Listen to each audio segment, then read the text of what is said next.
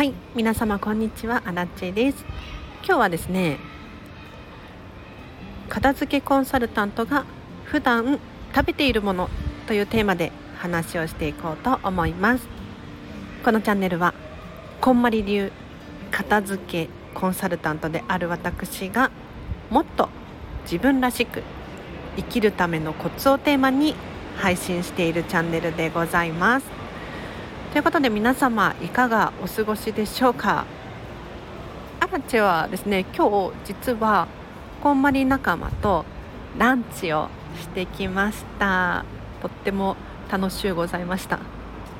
で本当はねランチの予定ではなくってこんまりさんが大好きなコーヒーショップがあるのでそこに行こうっていう話をしていたんですけれどなんとそのお店が夏休みらしく早いですけれど1週間休むことになったとかってインスタグラムでね情報が流れてきたのであこれいけないねとなり急遽ランチに予定を変更してみんなでお片付けのあれやこれやを話してまいりました。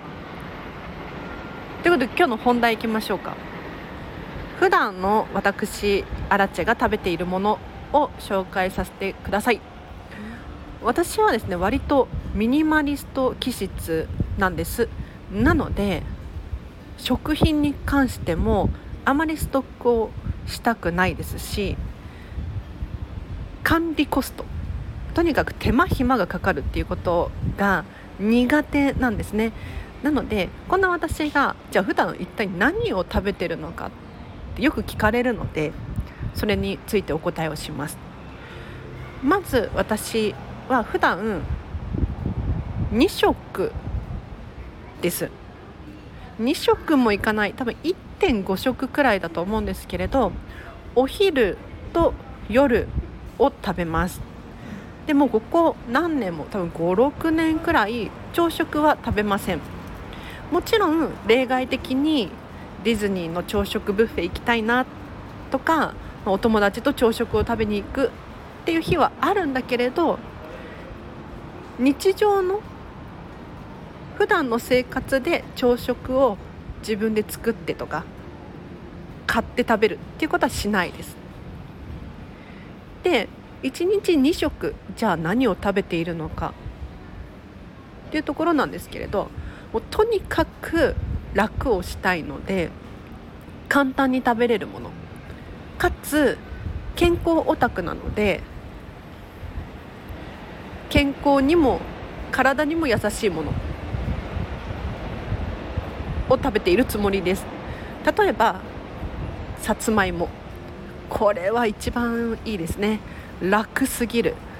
さつまいもは基本的に茹でて食べることが多いんですけれどもちろん調理をすることもできますしオーブンに入れておけば焼き芋ができるわけです。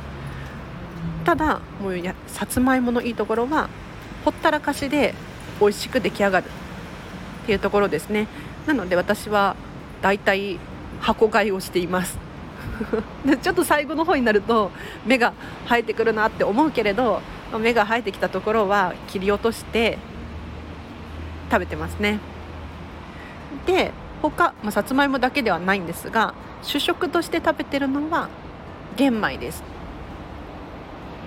玄米を母親のお友達がお米農家やっているのでその方から買って食べてます。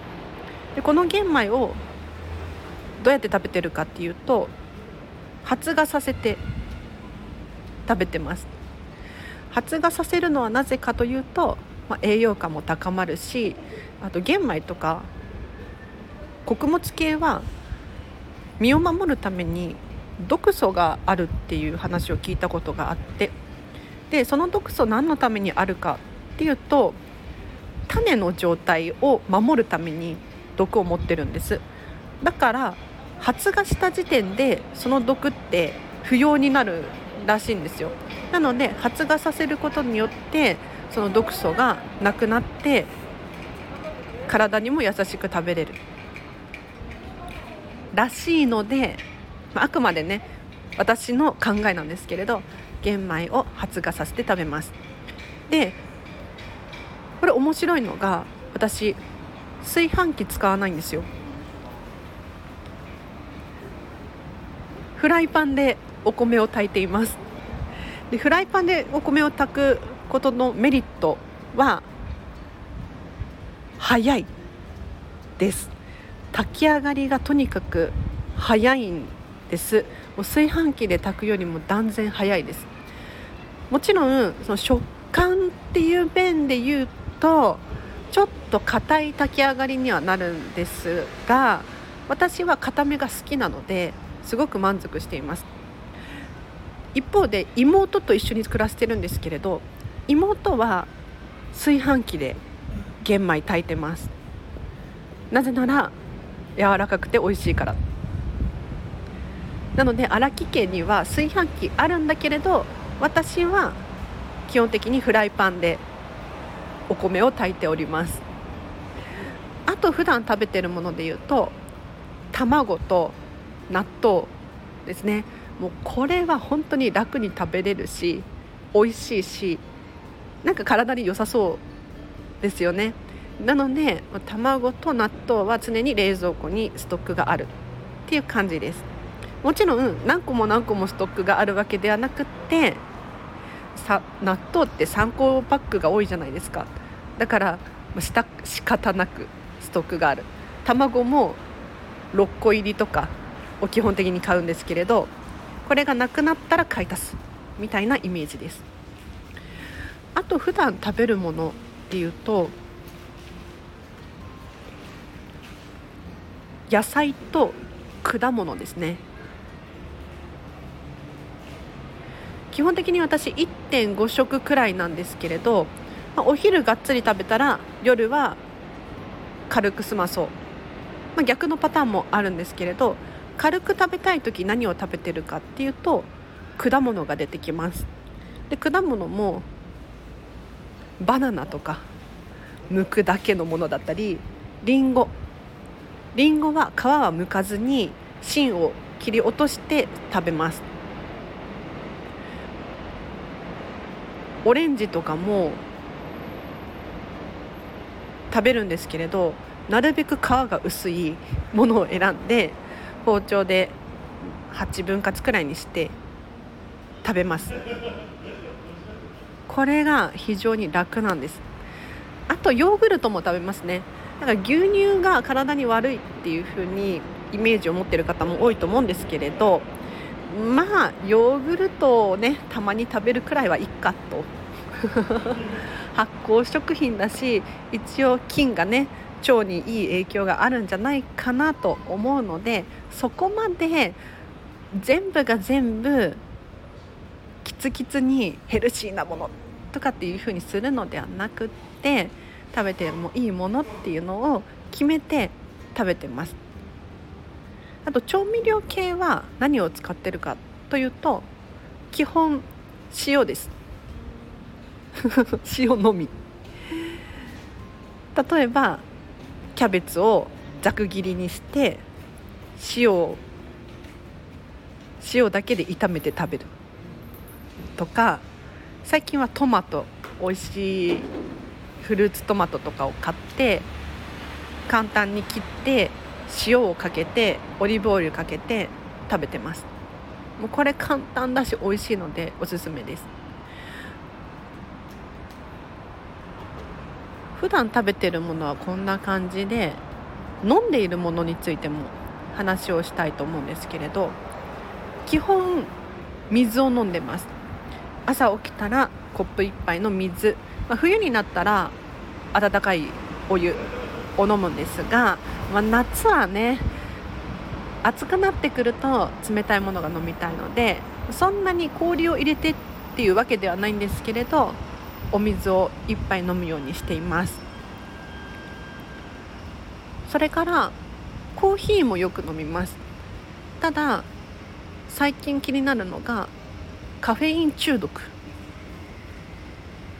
これ検索していただくと出てくるんですけれどどうやらカフェインには中毒性があってカフェインっていい効果がたくさんあるんだけれど毎日取り続けているとそのカフェインのいい効果に体が慣れてしまってもっとカフェインを摂取しないとその効果を体感することができない、まあ、お酒とかと同じですね。最初は少ない量で満足できてたのにどんどん量が増えてくる。らしいのでコーヒーは最近は3日に1回くらい飲んでます自分でお家で豆をひいてドリッパーでちょぼちょぼちょぼちょぼコーヒーを入れて飲んでいます。でも飲み物は水かコーヒーかな。たまに水にレモンを絞って飲んだりとかするんですけれどそんな感じです。あと伝え忘れてたのが私飲食店で働いているので週に2回くらいまかないを食べます。でまかないなんで週に2回なのかっていうとランチ出勤しないとまかない出ないんですよ。なのでランチが終わった後にまかないを食べる。でディナーだけの出勤の日はまかないがないんですね。なのでそのまかないに関してはあんまりこちらから指定することができないんですけれどなるべく揚げ物はやめてくれと お願いをしてフライドポテトの代わりにサラダとかちょっとわがままですけれどそこはもうね揚げ物食べれないんですっていうふうにお願いをして変えていただいております。ありがたいですね。はいということで私片付きコンサルタントでありミニマリストが普段食べているものという話をさせていただきましたがいかがでしたでしょうか？もちろんね外食もするんです。今日もこんまり仲間とランチをしてきたんですけれど今日はね私和食を選びました。お魚のサバの塩麹焼き御膳。お味噌汁とねご飯とサラダととても美味しかったですね。で外食をする時は基本的に食べたいものを食べる。って決めてます。でもそうでもしないと本当にストレスになるんですよね。もう一時期食べるもの徹底的にこだわって本当にキツキツでやってた時期があったんですがもうこれは何だろう人間としての楽しみがなくなって本当につらかったんですよ。だから甘いものも食べれない。のではなく今は甘いもの食べてもいいけどメリハリをつける。毎日食べるのではなくってたまに美味しいものを食べるから美味しいんだっていう。そんな感じで過ごしています。これ誰かの参考になるかな？あ今度そうね食器を何を使ってるかっていう話もしたいですね。食器は基本的に種類少ないんです。なので使い回しています。で小鉢とかはなくって持っていないのでワンプレートに乗せることが多いです。ご飯を食べる時もお茶碗ではなくちょっと大きめの深皿を使ってそこにご飯と納豆を入れて食べたりしています。でさつまいもとかは平たいお皿にのせてバターを塗って食べたりとか塩かけて食べたりとかします。ヨーグルトを深皿にご飯と一緒の深皿に入れてご飯と一緒は食べないけれど を使っている感じですね。なので本当に種類があるわけではなくもうこれでいいやと。1個あれば十分みたいなお皿を厳選して使い回しています。あと食器じゃなくて調理器具についてもなんですがうちは大きなフライパンが1つあるのみです。鍋も持ってないし。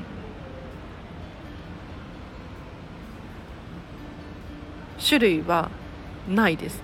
もう大きなフライパンだけで野菜炒めたり煮込んだりっていうことをしてます。そんな感じかな。魚焼きグリルがついてるんですけれど一度も使ったことがないです。魚焼くのめんどくさいですよね。あの洗うのがめんどくさいんですよ。魚焼きグリルを。なのでフライパンで焼いたりとかあとはサバ缶。買うとか。そんな感じですね。はい。では今日は以上です。いかがでしたでしょうか？最近ね鼻の調子がいいんです。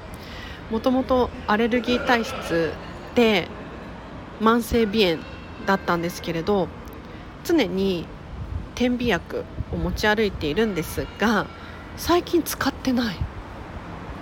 すごくね調子がいいです。ただね季節的なものもあるのでおそらく夏は調子がよくって冬とか春は調子が悪いみたいで私の傾向として。だから夏が続いてほしいようなかといってね暑いのは嫌だしみたいな感じです。お知らせがあります。7月の5日13時から16時こんまりメソッドを使ったデータの片付け研修を開催いたします。こちらどんな内容かというとまずはこんまりメソッドの基礎をお伝えします。その後どうやってお片付けの方法をデータに応用していくのかここまで座学で学んでいきます。で最後後半1時間半くらいあると思うんですけれど実際にお手元のスマートフォンやパソコンの中を一緒にお片付けしましょう。セミナーで学んだことは実践して初めて意味をなすんですね。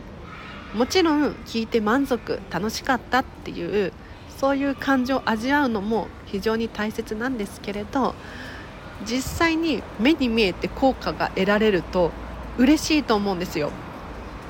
でデータの片付けって割と難易度低いなと思っています。というのも何が難しいかって言ったら情を整えること。これは一番ハードル高いです。目に見えないし感情ってコントロール難しいんですよね。もちろんお片付けの方法を知っていれば実はこの気持ちの整理整頓っていうのもできなくはないんだけれどやっぱり自分でコントロールできない部分が多いので悲しい気持ちになったりとかイライラしたりとか